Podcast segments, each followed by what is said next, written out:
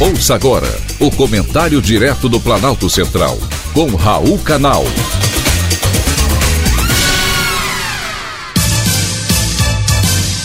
Queridos ouvintes e atentos escutantes, assunto de hoje é demência.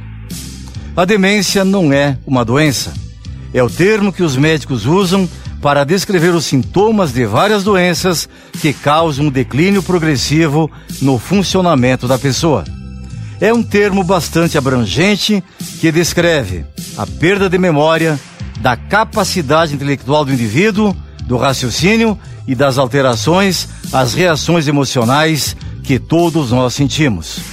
Nem todos que envelhecem perdem suas capacidades intelectuais.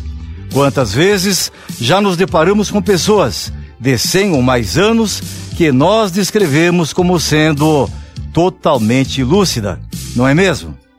Preocupados com o assunto, médicos do mundo inteiro se reuniram no final de julho no maior fórum de discussão para a comunidade científica que estuda os diversos tipos de demência. E olha que existem boas notícias. Uma delas é de que o acesso à educação pode diminuir em 6 milhões o número de casos de demência até o ano de 2050. A atividade física é vista também como um remédio para prevenir a demência. Por outro lado, há também notícias ruins.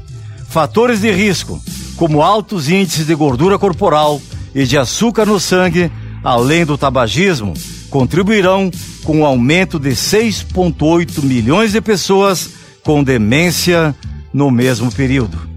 O resultado é sombrio. A estimativa é de que o número de doentes com demência no mundo triplique nas próximas 3 décadas.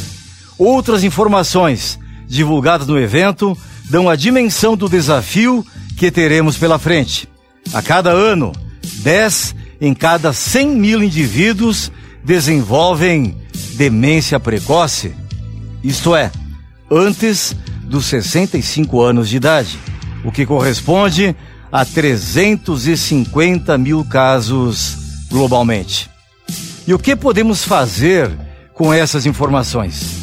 Os médicos continuarão pesquisando. Mas e nós? O que faremos?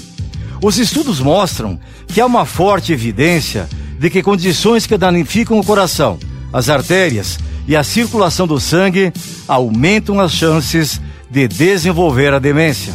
Por exemplo, diabetes, hipertensão arterial, altos níveis de colesterol e também e principalmente a obesidade. A longevidade tem um papel decisivo no aumento dos números de casos, mas um estilo de vida pouco saudável concorre para agravar o quadro. Um estudo apresentado no fórum mostrou a importância da atividade física na prevenção da demência.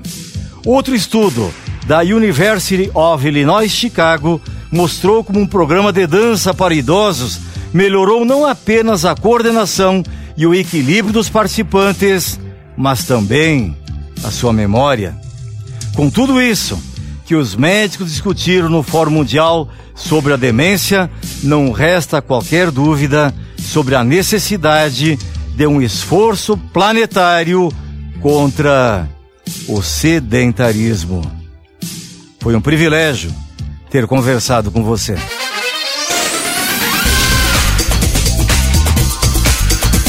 Acabamos de apresentar o comentário direto do Planalto Central, com Raul Canal.